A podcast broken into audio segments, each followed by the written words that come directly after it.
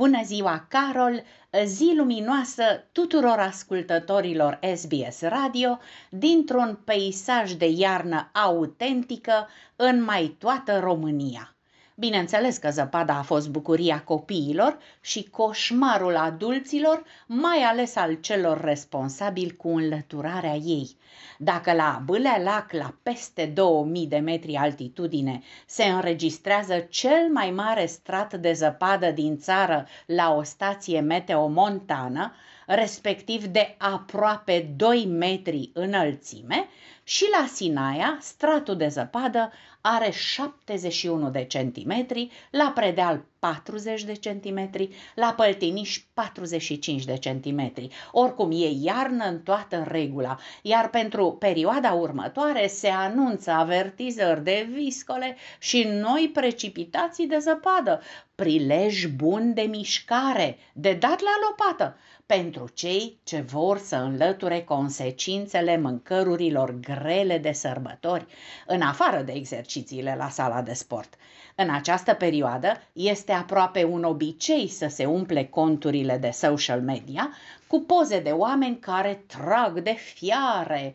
În 2023 însă, se pare că sălile au fost mult mai aglomerate decât în anii trecuți.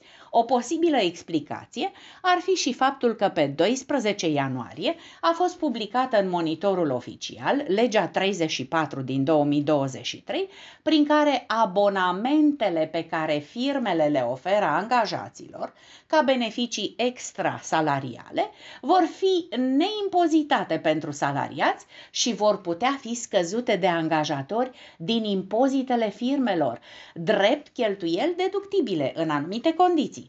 Dar abia la primăvară se va vedea efectul acestei legi, pentru că până acum, dintre cei care își făceau abonamente la sală în luna ianuarie, mai mult de 90% renunțau după primele trei luni.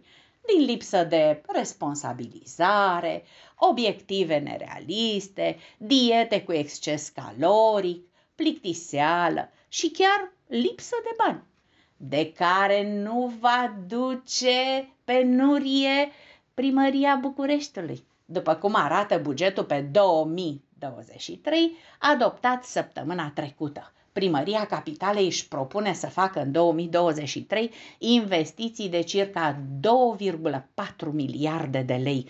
Principalele proiecte pentru care se alocă bani sunt modernizarea sistemului de termoficare, transportul în comun, cu bani pentru tramvaie, autobuze electrice și troleibuze, proiecte mari de infrastructură, gen lărgirea străzii, prelungirea Ghencea sau pasajul Doamna Ghica, amenajarea de piste pentru biciclete, modernizări ale stațiilor societății de transport București.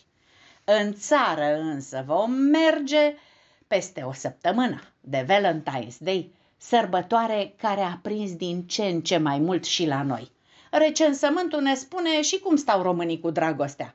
Patru din zece au spus da în fața ofițerului stării civile cei mai mulți celibatari sunt în Covasna, în vreme ce la Hunedoara sunt cei mai puțini, iar Teleormanul deține îndoliatul titlu de județul văduvelor. Ultimele date ale recensământului ne arată că în București se înregistrează și cea mai mare rată a divorțurilor. Cel puțin un cuplu din 10 a divorțat în ultimul an. O situație similară este și în Cluj sau Timiș reglăm situația de dragoste în februarie. De cele două sărbători, Valentine's Day pe 14 februarie și Dragobetele pe 24. Facem excursii. Mai ales că un județ din România se află în topul celor mai ospitaliere destinații turistice din lume.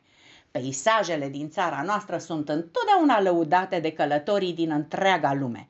De cele mai multe ori, pentru frumusețea lor naturală, nu însă și pentru calitatea experienței. Totuși, de data aceasta, un județ din România a fost recunoscut ca fiind unul dintre cele mai primitoare zone turistice de pe întregul mapamont, conform unui raport realizat de Bookings Traveler Review Awards 2023. Mai mult de 240 de milioane de persoane au scris recenzii, iar pe baza acestora, județul Mureș s-a clasat pe locul 5 în lume la capitolul ospitalitate, în față situându-se doar La Rioja din Spania, Epirus din Grecia, Austria Superioară și County Down din Irlanda de Nord. Obiectivele turistice din județul Mureș, cetatea medievală, turnul franciscanilor, scara Racoții, Muzeul de Etnografie și Artă Populară, județ Mureș aflat în regiunea Transilvania și înființat în anul 1968, se disting prin zona încărcată de istorie, de artă și de cultură, iar peisajele sunt de-a dreptul impresionante. Cum tare impresionat s-a dovedit a fi și fotbalistul Gheorghe Hagi, care tocmai a împlinit duminica trecută 58 de ani, iar cu câteva zile înainte a vizitat școala numărul 23 din Constanța, unde a învățat. În cadrul campaniei Învățăm să fim campioni, școala primul pas spre performanță. Aici s-a întâlnit cu diriginta, dar și cu profesorii. Fostul internațional a recunoscut în fața profesoarei de limbă franceză că nu stăpânește materia prea bine pentru că nu a jucat în Franța. Tot el a povestit că nu a fost bun la matematică, că pe o ureche îi intra, iar pe cealaltă ieșea. Totuși, la îndemnul tatălui care spunea să aibă patalama la mână, a și mers la facultate, a și făcut anumite lucruri spuse de părinți, terminând în final Academia de Studii Economice, universitate de prestigiu din București.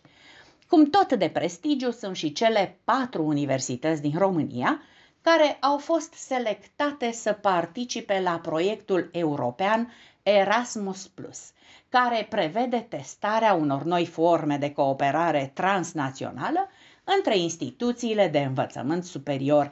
Pe 31 ianuarie în acest an, Comisia Europeană a lansat 10 proiecte pilot, fiecare putând primi, timp de un an, un buget de până la 200.000 de euro. Din România, la proiectul Joint European Degree Level, vor participa Universitatea din București, Universitatea Politehnică București și Universitatea Tehnică din Cluj-Napoca, iar la programul dedicat statutului juridic al alianțelor universităților au fost selectate Universitatea din București, Universitatea de Vest din Timișoara și Universitatea Tehnică din Cluj-Napoca. Un bun prilej de a crește nivelul de studii în România. Pentru că dacă ne uităm după diplomele de studiu, 4 din 10 români nu au ajuns la liceu și doar 16% au făcut facultatea. Cei mai mulți oameni cu studii superioare trăiesc în București, Cluj și Ilfov. La polul opus sunt cei din Vaslui, Călăraș și Botoșani. Tot în Moldova găsim și județul cu cele mai multe persoane casnice. Eu urez tuturor ascultătorilor SBS Radio zile frumoase, cu iubire și sănătate, că e mai bună decât toate. Pentru SBS Radio a transmis din București, România, Anca Rodica Turcea.